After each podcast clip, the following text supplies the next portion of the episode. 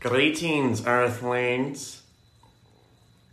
This is an incoming transmission from the library at Freed-Hardeman University, where it is hosting the Through the Eyes of Jesus podcast. And welcome back. My name is Isaiah Leininger. I don't know what that was, but we're just going to roll with it. Joining me today, as always, is our good friend Walker Howell. And our special guest today is. Nobody. Nobody. it's just us two here today. Uh, we hope you don't mind just listening to, to the two of us. Uh, and Walker, season two, episode five is here. It is, and it's uh, one that we, you may understand the reason why we didn't bring on a special guest for this episode. We really wanted to bring on on a special guest for this episode that really uh, could talk about this topic, but all the guests that we contacted were not available to discuss this topic with us. And so we felt instead of bringing in someone who we weren't too sure about, we decided we were going to do this episode on our own. But we want to be the first to tell you that we are by no means, shape, or form qualified or uh, experienced enough to talk about this topic. However, we are going to approach it from a biblical perspective, and we can look at this topic from a very biblical perspective and at least bring it to you in that sense. Um, and so that's why I say all that to say that our topic today is what the Bible says about cultural movements. And Walker, you bring up a good point, and I want to address that a little bit further before we move on to the topic itself. Uh, Walker and I are both straight white males attending a Bible college in rural Tennessee. We are not the right people to be talking about cultural movements, things that have to do with minorities or you know people fighting for equality, uh, which is basically the definition that we've come up with for cultural movements. Uh, the the wording that we have on our script is a group of people joining together to fight what they believe is unfair. And that could be applied to a lot of things, and that's certainly not the best definition, but I think it gives us a, a fairly good understanding of what we're talking about here today. Is a group of people fighting, uh, joining together to fight what they believe is unfair, uh, a social injustice, usually. Mm-hmm. Uh, and again, we are not the right people to be talking about this, uh, especially with the cultural movements that we'll, we'll be looking at. But like with everything that we address on this podcast, we want to do it in love. We want to make sure that we're saying things in a way that is not offensive, but we're also going to speak the truth. We're not going to sugarcoat anything. We're not going to say, well, you don't have to listen to this part of the Bible because it hurts your feelings. We're going to lay it out there. We're going to lay it out there in the nicest way we possibly can, but we're going to lay it out there. Um, and, you know, you know, you may be asking, well, if you guys aren't the right people to be talking about this, then why are you? Somebody's got to. Mm-hmm. I mean, if it, as I've always heard it, you know, if we don't teach people what's right, then the world will teach them first. And really, the world has probably already taught many people uh, about this topic, and so, um, and so we gotta go back and correct what the world has taught and we have to be willing to look at it from a biblical biblical perspective um, and see what the Bible has to say regarding this topic. Because you know our main goal as Christians is to stand up for what is right, and that's what we ultimately want to do: stand up for what is right, stand up for what the truth has to say. And if you want to argue what Scripture says, then that's that's something else. That's a whole different realm. But um, but we're not going to make any opinions or any uh, anything of that such. We are going to speak directly from Scripture and break down what Scripture has to say regarding this topic. And, uh, and again, before we actually jump into the topic, there's a whole lot of disclaimer warnings with this episode. I apologize, but uh, if we do end up saying something that is insensitive to one of these cultural movements or that is factually incorrect, whether it be about the movement itself or if we misinterpret something that the scriptures say, please let us know. Mm-hmm. Our, our goal here is not to offend anyone, it's not to lead anyone away from the truth. We have the exact opposite goals in mind. But we both understand that we're humans, that we can say things that, you know, we, we may understand what it means, but someone else may have a different interpretation or, or anything of that nature. So if we do say something that you believe to be in, uh, offensive or incorrect, please let us know in love so that we can correct ourselves and continue to serve God and do it better.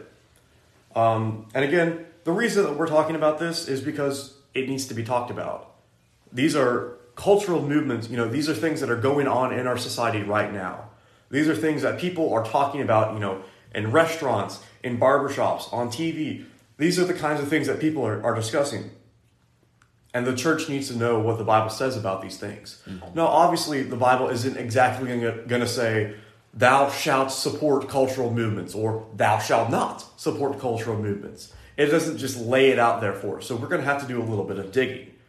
And we've looked, we've picked out three of the most, uh, I don't want to say important, but the three most uh, notable cultural movements, at least in our opinion, the three most notable cultural movements, the ones that have the most support in society today.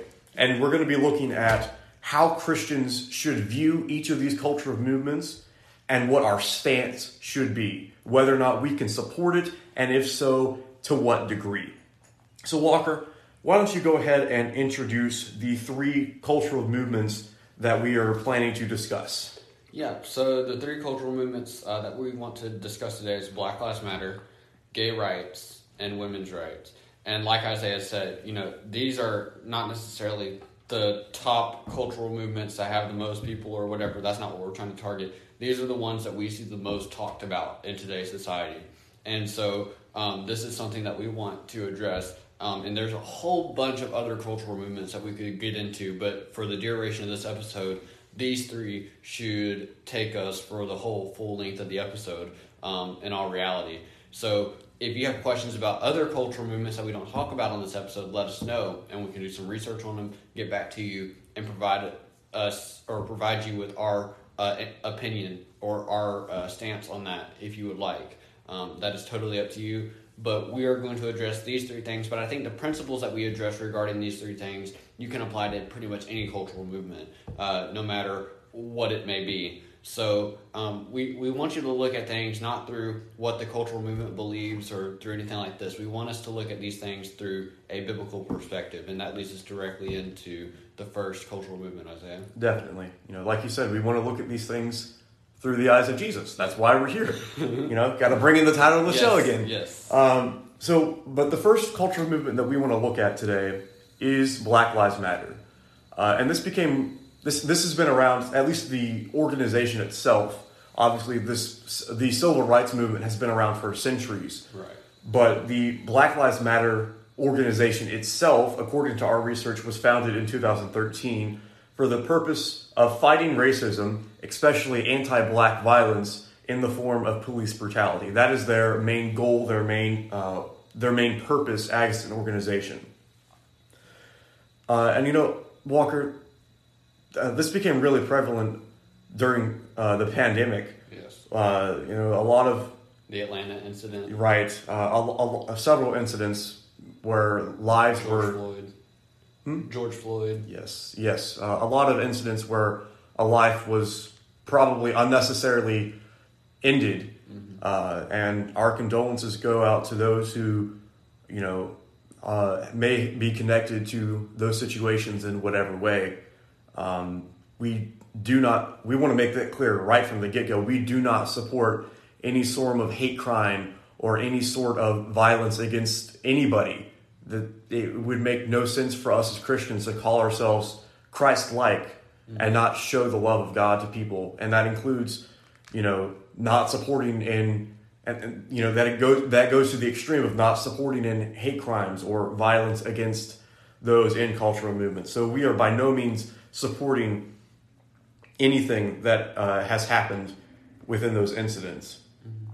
Uh, but you know when when the pandemic was going on, and all of these incidents, like the ones we mentioned, the the several the several that you brought up, Walker. I saw a lot of Christians go to social media to talk about what they were seeing. Mm-hmm.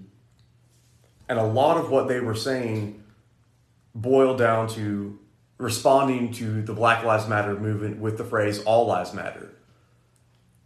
And while I agree with that sentiment, in fact, I 100% agree with that sentiment that all lives matter, I do not think that it was the right response. Uh, and what I mean by that is it was ignoring the needs that the movement itself was trying to address it was not denying the fact that all lives matter. I, I sincerely believe that it was not trying to devalue any other society or any other race of people. It was simply trying to say, hey, look, there's a problem in this country with police brutality against African Americans. There's an issue here because so many African Americans are being beaten or losing their lives from the police. And again, we as Christians cannot support that kind of thing. We cannot support that kind of violence or that kind of hate. But responding to the Black Lives Black Lives Matter movement, I apologize for my stutter. Apologizing or apologize. I apologize again. Um, the point is, responding to the Black Lives Matter movement in that way, it only adds more strife to the argument. It, it does nothing good. Definitely. Um, and I think whenever you were going, uh, whenever you first started, you were talking about how Christians immediately responded, or not Christians, a lot of people responded on social media whenever everything broke out. And I feel like that is sort of our go to now. Whenever something breaks out, we don't turn to anything else but social media. And the first thing that we want to do is we want to tweet about our opinion, we want to Facebook our post about our opinion, we want to do something on social media regarding the incident. And I would propose to you that that's probably not the best option either. And I and me and Isaiah, Isaiah and I are totally on the same agreement as in the response of all lives matter was not appropriate during this time, but also going to social media immediately is not appropriate during the time whenever an incident just ha- occurs because you don't know all the facts regarding the situation. We don't know all the details regarding the situation. We only know what's been given to us at that given moment. And so I feel that instead of going to social media immediately, I think, and these are this isn't even one of the principles we talked about, but I think it's something good to discuss, and that is instead of going to social media immediately whenever a situation happens, what if we went to God in prayer over that situation instead? Instead of trying to turn to social media and blast someone, something, or some organization for the cause of our problem, why don't we pray to God and ask God for strength and help during this problem, during this trial? Because in all reality, the situations that happen, those are trials in many people's lives. Those are situations that cause people to maybe even stumble in their faith because they saw this happen to uh, their family member, or it may cause uh, people to go astray from the faith because they feel that God is not loving to all races and all these different things. There's a variety of ways that this could have went, and so I think it's important that we go to God in prayer regarding those things instead of taking it directly to social media. You know, you bring up a good point, Walker, and that is Christians need to be very, very careful with what they say and how they say it on social media. Social media and, and those kinds of things are great. They allow us to have so many more connections that we would never have otherwise. Mm-hmm. They allow us to do so many more things that we would never be able to do otherwise. And social media, in and of itself, is not a bad thing. Right. But it definitely can be used as a bad thing. Mm-hmm. It can be misused. People can say things on there that they don't really mean. They just post in the heat of the moment, or they, you know, share something that turns out later to be false. Whatever it may be, the point is that there's a lot of things on social media that Christians don't need to participate in, and this is one of them. Is spouting off political opinions, however correct you may think they are. Yeah. If they're not serving to edify and encourage the people around you, then why post it? If it's only going to cause more division, then why post it? Yeah. And you know, I think that's something that definitely I can learn from, and I'm I, I pray that if that's something that you know, if it's if it steps on your toes a little bit, so to speak, then I then I pray that you uh, can consider what we said and, and you know look at your own life. And obviously we're we're not here to judge you right? Mm-hmm. that's not our place. No. but you know what you share on social media. You know the impact that you can have on other people and really there's there's a hidden impact and you may feel like okay most of my people on my page agree with what i say and which is good i mean if if that's the type of people that you have surrounding you that's great but you never know who searches your profile in the background and looks at your social media page and who sees these things and whenever you post it there, it's always there. You can hit the delete button, but they can always go back and find your post. Um, there's no hiding things once it's out there. And I know this may sound like we're trying to parent you or something, and we're not, but it's just true facts that are actually out there, and it's been proven that the, you cannot hide these things once they go out to the whole world. And so the goal of a Christian should be to unify uh, each other, not to divide one another.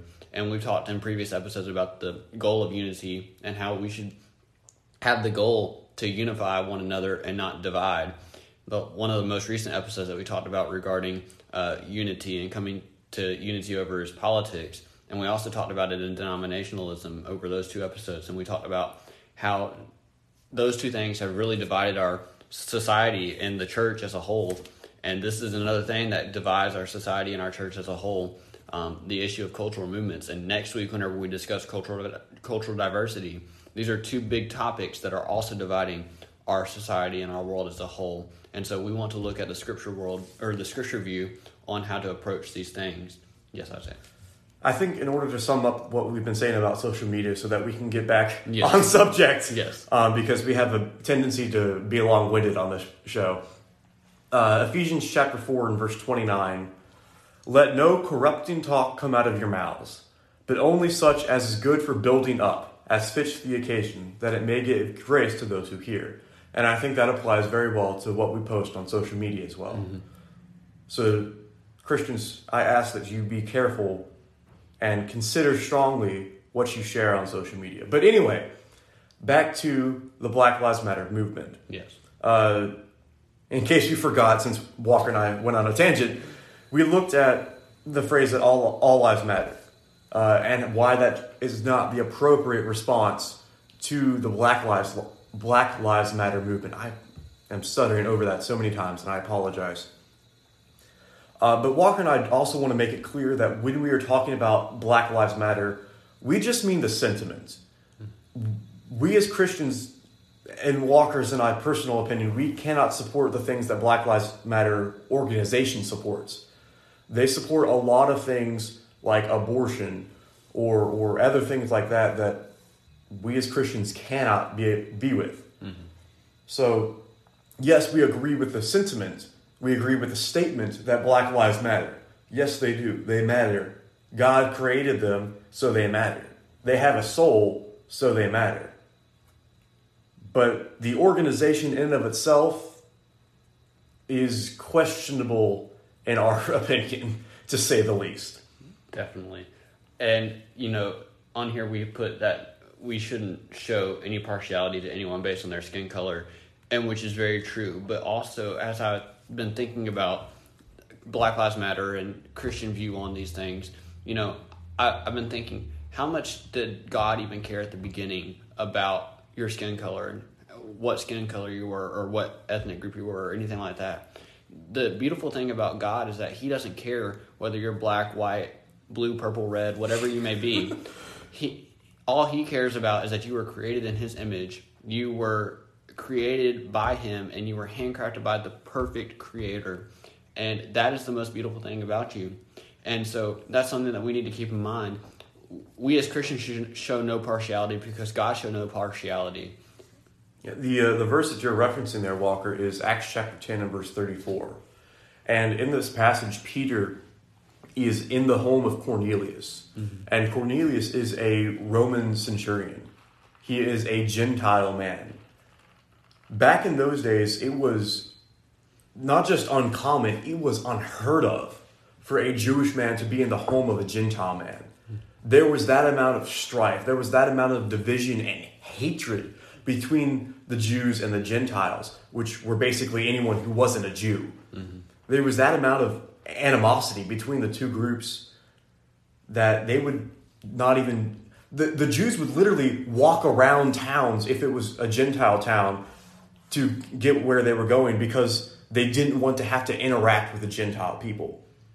And yet, Peter here in Acts chapter 10, in spite of all the strife, in spite of all the, the hatred that is, in my opinion, stronger than what we see here in this country today, uh, the, the hatred between the Jews and the Gentiles appears worse than what we are dealing with here today. Peter says, Truly I understand that God shows no partiality. But in every nation, anyone who fears him and does what is right is acceptable to him. Peter says it doesn't matter where you're from, it doesn't matter what race you- you are. If you follow God, if you obey His commands, that's what matters. There's no different set of rules for whites and African Americans. There's there's no different set of standards. God has the same law for everyone. If you follow that law, you will have the same consequence as everyone. And that is eternal life with him in heaven. Likewise, if you don't follow the law that has been given to everyone, you will face the same consequence as those who have not followed God's law, which is eternal condemnation. And I think it's really, really important for us to look at uh, Galatians 3.28. I think this verse, and we're going to reference this verse several times in this episode. Galatians 3.28, I think, really sums up a whole lot in this episode. Paul says, There is neither Jew nor Greek, there is neither slave nor free. There is no male and female, for you are all one in Christ Jesus. We have unity in Christ. We are united because he came and died for all of us. He came and showed his love for all of us. So now we can be together here on earth, and if we are all faithful, we will be together in heaven for all eternity. That's what matters.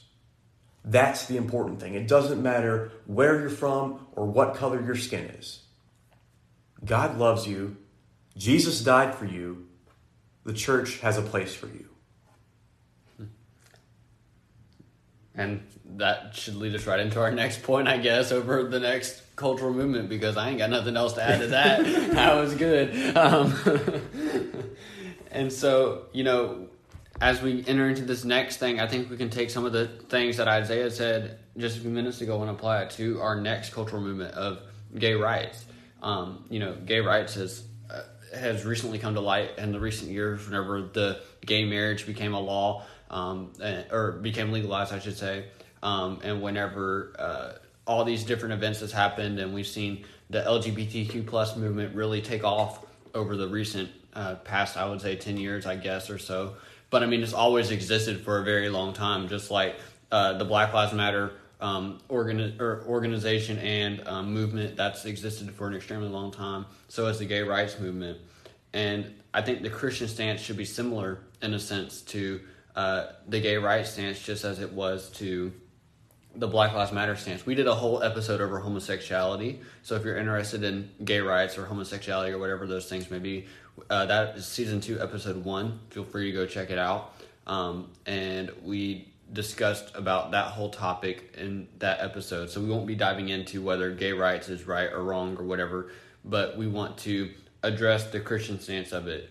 We addressed in the homosexuality episode that that is a struggle, and people who deal with these type things, it's a struggle that they're dealing with, and so we should um, we should not love the sin but we should love the sinner. And that's exactly what Jesus did during his ministry. He encountered people who had committed various acts of sin, adultery, if you remember the woman at the well. All these different people, they they've they've done these horrible they've done these sins, these they've struggled with these things, but yet Jesus had the love and the compassion that he didn't care uh, whether they were a sinner or not. What he cared is that they corrected their lives and that they made things right and he loved them so that they would do that. And that should be our stance as Christians whenever it comes to gay rights. Um, yes, we should not support um, we should not support the act of being gay, but at the same time, we have to love the person if they do struggle with that because we all struggle with something. And um, I hope that came out the right way. Uh, Isaiah, correct me if it did not, but um, it it sounded accurate to me, Walker. Uh, like you said, we as Christians need to support the people, right, not their shortcomings. Mm-hmm. And obviously, you and I have a different set of of temptations mm-hmm. that we have to endure. Right. Uh, you know, we have different things that Satan can use to trip us up. Mm-hmm. Uh, personally, at least as far as I'm aware, neither one of us uh, have the struggle ha- have to struggle with the temptation of homosexuality. Right. Uh, but like I said, there are plenty of other things that Satan can use to trip us up. And so it's important for us as Christians to remember that when we're talking about this subject. yes, the Bible is clear on its stance on homosexuality. Mm-hmm. Yes, God has made it clear that what He sees as marriage and what we should see as marriage, because God is authority, mm-hmm. is one man and one woman, not two men or two women, mm-hmm. or more numbers than that in some cases, one man and one woman. So it's important for us to remember that, yes, homosexuality is something that the Bible does not support, but that does not mean that we should hate the people. In fact, that would go against everything that we're taught as Christians. Uh, Jesus said in John chapter 13, beginning in verse 34, A new commandment I give to you, that you love one another just as I have loved you. You also are to love one another. By this, all people will know that you are my disciples, if you have love for one another. Jesus says the world will recognize the fact that you are Christians because of the love that you show other people. And I think we can see how that's not working today when Christians come out and condemn those living in sin and not recognizing the fact that they're also living in sin. It makes Christians sound hateful. It makes Christians sound homophobic in this instance. Mm-hmm. And that is not the approach that we need to have, especially if we're trying to save that person, if we're trying to help them leave that path of sin. Mm-hmm. If we go in there shouting hellfire and brimstone at them, then what good is that going to do? It's just going to reinforce the idea that they've been told that Christians are hateful, close minded people. We're not supposed to be hateful or closed minded. We are supposed to be loving. And open minded. Exactly. We cannot condemn other people without recognizing the fact that we also are sinners.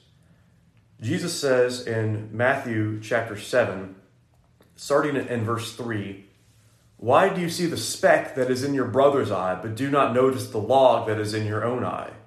Or how can you say to your brother, Let me take the speck out of your eye when there is a log in your own eye? You hypocrite! First take, it, take the log out of your own eye, and then you will see clearly to take the speck out of your brother's eye. We cannot, I, I cannot emphasize this enough, we cannot go shouting condemnation at other people until we're perfect, right? Jesus said, He who is without sin cast the first stone. I don't know about you, Walker, but I'm not going to be throwing any rocks anytime soon. And notice in that story, no one else threw rocks in either. It was Jesus himself who was the only one who was qualified in that stance to throw a rock. And he didn't. And he didn't. Yep. You know, I think the big issue that, or I think the big thing that has caused a lot of these, uh, this type thing is that over the past recent years, we have sort of within the church, and maybe this exists outside the church, but we sort of label which sins are more severe than other sins. And that is something that has been toxic to the church. That's something that's been toxic to other people who may not be Christians because we've created this view that uh, if you murder someone, it's greater than whenever you lie to someone. Or if you are a homosexual, that's greater than if you uh, steal someone from or steal a candy bar from the candy store. In all reality, all the sins are equal in God's eyes. Throughout Scripture, we see God's adamant hate for sin and how much He hates sin and how much He wants us to get rid of the sin in our life. And if we are constantly putting labels on these types of sin and labeling this is a severe sin, this is not a severe sin, all these different things, we have a we have a very uh, misconstrued conception of sin because that's not how God views sin. God views sin as everything is bad if it is a sin. So if you steal a candy bar from the candy store, that is just as equal if you murder 20 people on the side of the street. I mean, those those sins are equal in God's eyes because they are both wrongdoings. They are both separating you from the love of God.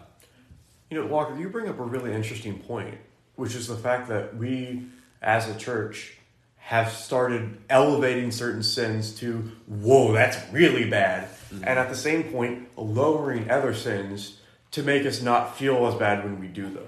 And I think that's what it really boils down to is to make ourselves feel better. Right. You know, we don't talk about this a lot in the church, but gossip is a sin. Yeah. Especially when we're tearing down someone. It could be someone outside the church or a brother in the church. Mm-hmm. Where, where, when our speech is not used to encourage, when it's used to tear down, like we were talking about earlier on social media, mm-hmm. then that's a sin. Yeah. We need to be able to uplift and encourage people with our words, and gossip and slander is the very opposite of that. Right. Especially if what we're saying turns out not to be true later. Mm-hmm. And you know, but we, we but we push certain sins forward, and we say, "Oh, murder, oh, homosexuality, rape, all of the, all of these things." Those are things that I would never do. So I'm such a good person. I'm doing so well at serving God. No, we're not. We are imperfect people. We mm-hmm. make mistakes all the time, Walker. I make mistakes every day. You make mistakes every day. Everyone who's listening to the show makes mistakes every day. Everyone who's ever lived makes mistakes every day. Everyone who will live makes mistakes every day. We are imperfect people trying to serve a perfect God. But that's the beauty of it. It's amazing. That's the beauty of it, Walker. It is. We can never measure up to God. Mm-hmm. And that's okay. Yeah. because God is ultimate. God is above everyone. If we could measure up to God, then we wouldn't need Him mm-hmm. to forgive our sins. Mm-hmm. If we could measure up to God, then Jesus wouldn't have needed to come to the cross. But we're not equal with God. And God knows that, and He sent His Son to die for us. And that's the beauty of the scriptures, Walker. Haven't you also noticed, Isaiah? You know, th- this is a little bit off topic, but I think it's relevant. We haven't been on topic yet. Yes, but this is relevant to the discussion at hand, and that is, you know, we were talking about some sins being elevated other than others. You know, it's oftentimes the sins that we sort of elevate that we don't talk about in the church. You know, we don't we elevate uh, sex, pornography, and drugs. We never talk about it in the church. We elevate murder. We hardly ever talk about murder in the church. We elevate uh, homosexuality at least at the churches that I've been to, there's hardly been any lessons over homosexuality, and it's not really addressed much from the pulpit. And part of the reason is is because people are scared to talk about these topics because they don't want to offend someone else. And I think this comes down to, and this is our stance with the podcast as we addressed at the beginning. We're sorry if what we say offends you in any way, shape, or form, but what we say is the truth, or what we're saying from God's word is the truth because God's word is our ultimate authority, and we cannot deviate from what God's word has to say regarding these topics. And I feel that we should be talking about these topics more from the pulpit, more from the church, because these topics are vital. They're issues that our society is currently dealing with, but instead we try to take the generic approach and we just try to talk about. Uh, we just try to talk about just sin as a whole, which is good because sin as a whole is all bad, like I said earlier. But I feel like we need to go more in depth with certain topics that we don't really address as much that people may uh, feel uncomfortable talking about or feel uncomfortable listening to because it may step on someone's toes. Let's not be afraid to step on people's toes. Let's let's do it for the love of Christ because that's what Christ would want us to do. He'd want us to step on people's toes, make them think, and that's what we want you to do. Okay, um, getting back on script here. Well, hang on. Actually, I have I have a quick point Okay. that, that I want to make before we jump in. Uh, before we move on to the the third cultural movement that we want to look at today. You know, when we look at Jesus, because we should be looking to Jesus, he is the ultimate example of what we should be doing in this life. Right. When we look at his ministry, he was never one to shy away from difficult subjects. Yeah. You brought up the woman at the well earlier, mm-hmm. the woman who was literally caught in the act of adultery Yes. that is not something that I would feel comfortable talking about, right? You know, if I was a minister at a church and I knew that one of the members at that congregation had been caught in adultery, I don't think I could preach a sermon on that. But isn't it amazing how he addressed the issue that she was dealing with? He used the everyday thing that we use, water, and mm-hmm. he addressed the issue using just that thing. It's the beauty of it. All right, continue your thought. I'm sorry. No, you're good. Um, but my, my point is, Jesus didn't shy away from the difficult subjects. Mm-hmm. He didn't shy away from things that people didn't really want to talk about. Yes, he addressed them, but it was how he addressed them that's important. Mm-hmm. Well, let, let me rephrase. He, he addressed those difficult topics, which is important, and he addressed them in the right way, which is also very important. Yes. So again, if we say something that is incorrect or insensitive in any way, we ask that you can correct us in love so that we can continue teaching about Christ in and do so in the most accurate way possible. Definitely. But at the same point in time, we're going to stand up for God. That's what we're going to try to do here. Mm-hmm. Not only on the show, but we need to do that in our lives. Yeah. Not just you and me, Walker, but everybody. Amen. We need to stand up for what the word says. We can't be ashamed, right? Paul says that he was not ashamed. In, in Romans chapter 1, he, he mentions that he was not ashamed to talk about Christ, to go to Rome, literally the capital of one of the cruelest empires in the entire history of the world. And yet, Paul says that he's not ashamed of the gospel. He's not ashamed. For it is the power of God for salvation to everyone who believes. First the Jews and also the Greeks. And that goes back to the Galatians passage that we talked about earlier. How there's no difference between Jews and Greeks anymore, or between any race anymore, because we are one in Christ. But the point is, stop being ashamed of the truth, people. Stop being scared to speak up for what God has to say. Because if we or the church are silent on these topics that the world are discussing, it's like what you said earlier, Walker. The world's going to be the one who educates us. We're going to learn what to, what is right from the world. Mm-hmm. And is the world right? Uh-uh. Far from it. Yes. There are so many things in this world that are cruel and twisted and wicked. We have reached the point in where, you know, in the scriptures it says that they call evil right and right evil. That's what it's become in this society. And it's not like this is a new thing, but it's certainly happening right now. It's certainly more prevalent prevalent than ever. I'm not even saying that word No, correctly. but- yes. But you make a good point. yes. And the fact of the matter is, we cannot be ashamed of the gospel. And I'm preaching to myself here as much as I'm preaching to anybody else. Yes. We cannot hide because we are afraid of what other people may think of us. We cannot hide the truth because of we're afraid of what people may say.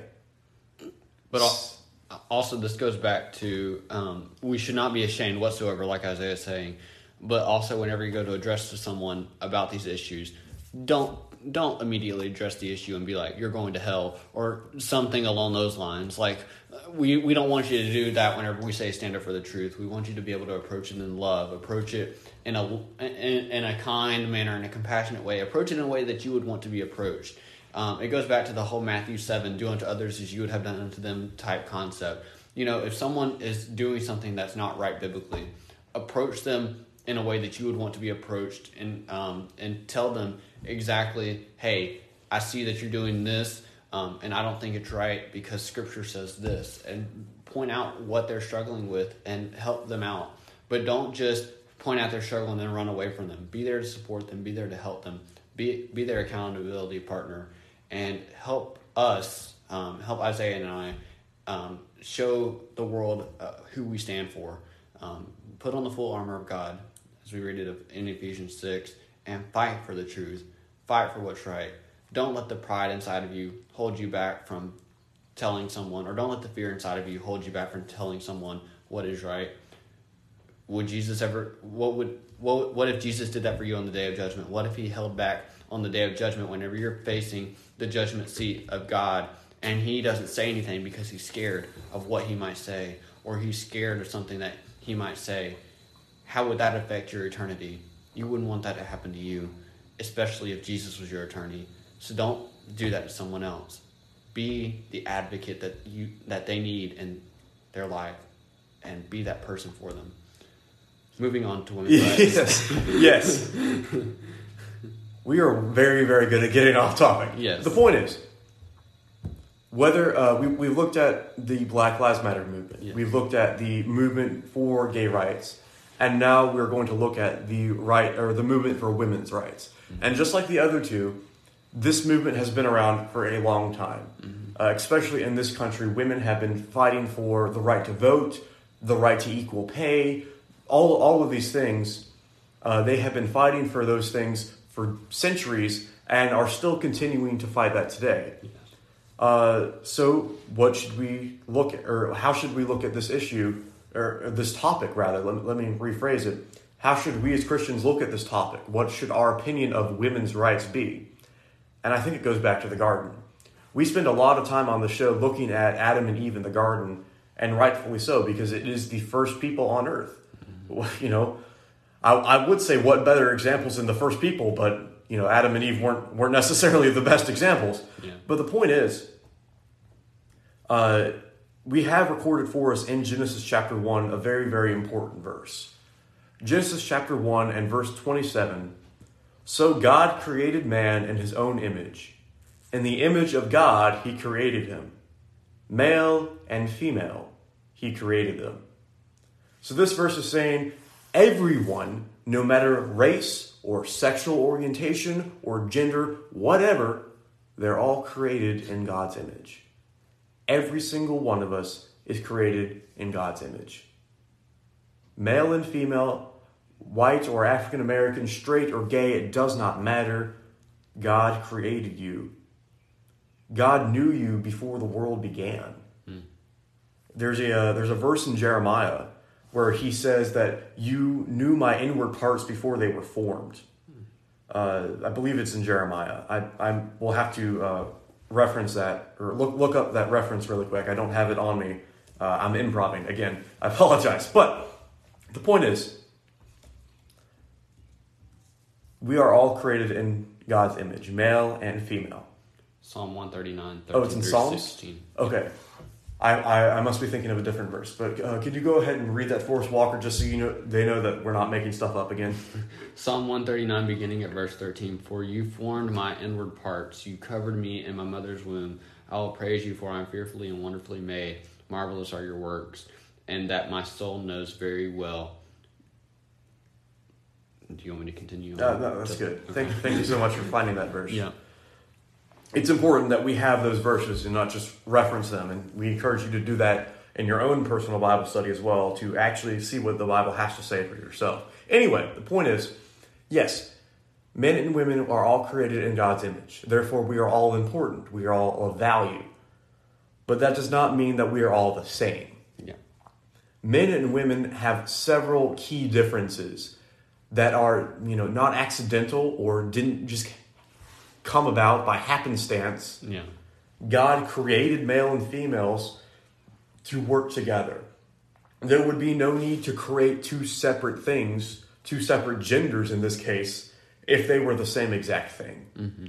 So god created male and female to have certain you know the male gender has certain strengths and certain weaknesses and when you match those up with the strengths and weaknesses of the female gender they go hand in hand. The strengths of the male usually can override the weaknesses of the female in a relationship. Mm-hmm. Likewise the strengths of the female can also override the weaknesses of the male in a relationship. And that's how marriages work mm-hmm. is taking one person joining them with another person and both of them bringing their own separate skills to the table Mm-hmm. their own unique abilities their own roles in that relationship. Mm-hmm. And one person's strengths will not be the other person's strengths. And that's okay. It's not they're not really supposed to do that. Mm-hmm. If you've got two strong two people who are strong in one area and weak in the other they're both going to struggle in that area. Yeah. but if you've got one who's strong in that area and one who's weak, the one who is strong can be there for the one that is weak. But the point is, I say all that to say this men and women are created differently. Physically, we're different. You know, males are usually larger and stronger than females. We're created different mentally, right? We have a different thinking process. We have different ways to do things. Uh, we also see, you know, emotionally that women are a lot more equipped to take care of children. You know, and, and that's that's the purpose of, of male and female is is for marriage, right? That's why we're created. Uh, that is, that, you know, God created us to be able to to marry, right? We see that in the garden with Adam and Eve from the very beginning. And the point is that their strengths and weaknesses go together and they help each other. But those aren't the only differences that we see, are they, Walker? It's definitely not. You know, there's a lot of ways that we could go talking about women's rights. Um, and I think one of the big differences that we talk about today, um, especially within the church, is the women's role within the church. And we're going to dedicate a whole season to that uh, later on down the road. So stay tuned for that. so we're not going to dive deep into that today. Um, but we see in 1 Timothy 2, verses 9 through 15, about the women's role in the church, the women's role in worship. Um, and do you have that verse pulled up by chance, Isaiah? Uh, I do not, but I am using my phone, so I can get there fairly rapidly as long as I know where I'm going. First Timothy chapter two. Uh, First Timothy chapter two, starting in verse nine. Likewise, also, uh, Paul here is talking about the roles of people in the church. He spends time talking about the male roles in verse nine, uh, and then in verse nine.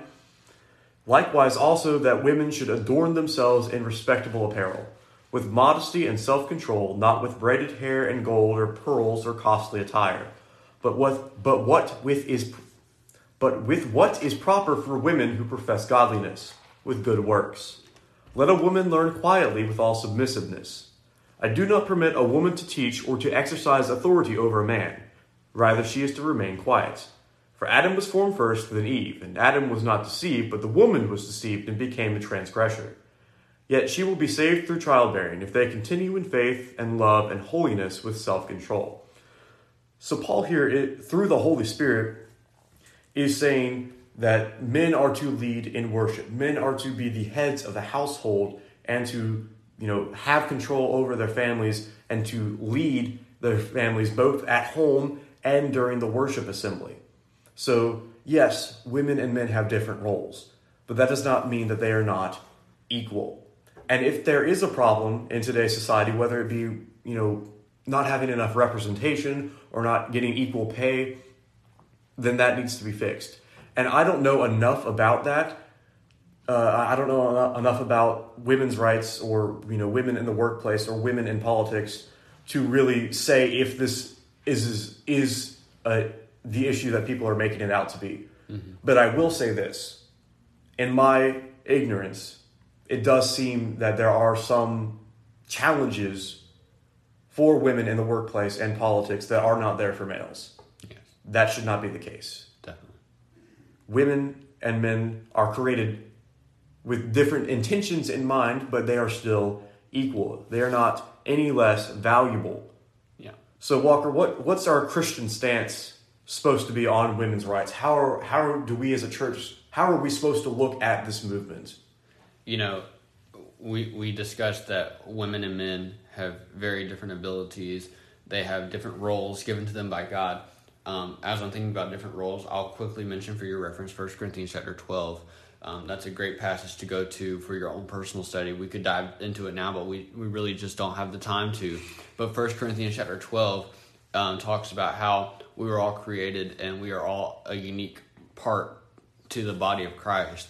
And so each one of us plays a unique role to the body of Christ, whether you're male, female, whatever gender you may be, we are all working together, like Isaiah was saying, to glorify God, to unify uh, us in the body of Christ. And so we all play a unique role. And God loves every single person the same way in that aspect. He loves us all um, no matter what our abilities or our roles may be. And we should make sure to respect each other's genders. We should be sure to respect each other's strengths and weaknesses um, because those those things are valuable to not only us and makes us unique, but they're valuable to God. God's given us all of our talents, all of our resources, all of our abilities for a specific purpose to use it to help glorify His kingdom. And isn't it amazing ha- the the beauty of God's creation of man and woman, how He gave both uh, so many different abilities and talents and um, gifts, and how we can use all of those abilities, talents, and gifts if we use them in the correct way to glorify Him. It's just absolutely amazing. It stuns me, and it, it, it just shows the beauty of God's creation and how much thought and how much uh, time and effort He put into designing each and every person, um, each and every creature that's ever walked the face of this planet. Every single thing on this planet has a reason and an, and a and a purpose for being here, and that includes us as people. Definitely, Walker. So you know we've we've talked a lot. Um, Amen to that, as, as, we tend to do. Yes. So let's try and wrap this up uh, right neatly. The Black Lives Black Lives. My goodness, that how many times am I going to trip over that? I am so sorry. The Black Lives Matter movement. We are saying yes, Black Lives Matter. Yes. With gay rights, we are saying their lives matter. Yes. With women, we're saying their lives matter. Yeah. And you know why? Because we are all equal in God's eyes. Mm-hmm. We are all loved by the same God who sent that same Son to die on that same cross to forgive all of us. That's what unifies us. That's where we can find true equality because that's really what a lot of these cultural movements are about is finding equality, right? Trying to get in in the same standing as another group, trying to have that equal footing. We have equality in Christ. We have unity in Christ. And Paul tells us how to get that unity in Colossians chapter 3. Colossians chapter 3, uh, we'll start in verse 12. Put on then, as God's chosen ones, holy and beloved, compassionate hearts, kindness, humility, meekness, and patience, bearing with one another, and if one has a complaint against another, forgiving each other as the Lord has forgiven you, so you also must forgive. Here's the crucial part. Verse 14. And above all these, put on love, which binds everything together in perfect harmony. That's what the ESV says. Uh, I want to go ahead and read that verse again from the New American Standard. I really like the way the New American Standard phrases verse 14. Beyond all these things, put on love, which is the perfect bond of unity. The perfect bond. When we love as God loved, when we show the same love that God showed to us, when we show that to other people, that's how we have unity. That's how we can find equality, is when we love one another as God loved us. So that's kind of conclusion part 1A. Uh, but, uh, you know, also while talking about this, yes, it's important for us to stand up for the truth. As Christians, that is our responsibility. We need to stand up for the truth. We need to spread the word. But our primary goal is not anything on this earth. Yeah. Our primary goal is something far much better than anything on this planet, and that is getting to heaven. Now, getting to heaven is dependent on how we live here on earth. Mm-hmm. But our focus should not be on earthly things. And that's very, very difficult to keep our focus on God, keep our focus where it needs to be. Mm-hmm. We can get so swept up in politics, we can get so swept up in cultural movements and, and anything else of this world, and they don't matter. Now, I'm not saying they don't matter at all, but in the grand scheme of things, God's not going to stand, you know, or you know, excuse me, you're not going to stand before God on Judgment Day, and the question to get into heaven is not going to be, did you support women's rights, Yeah. or or any of the other cultural movements that we looked at today. That's not what God is looking for. God is looking for someone who is serving Him, who is following Him to the best of their abilities, and uh, going in accordance with all with the commands that He has given to them in the Scriptures. That's what He's looking for. And that's why we heed the caution to you to be careful whenever you attach yourself, if you attach yourself at all, to a cultural movement. Instead, I would encourage you, this is me personally, this is not coming from Isaiah, but I'm sure he would tag along as well. And that is, we encourage, or I encourage you to attach to the Christian movement and attach to the movement that seeks to bring people together in unity, seeks to bring people together in love, seeks to bring people together in a, a place called heaven that Isaiah was talking about one day, because that's the ultimate thing we ha- we get to look forward to. And while we're on this earth, we're going to have um, we're we we need to be able to treat each individual um, as someone of value because that is how God sees them, no matter of they're race, sexual orientation, or gender.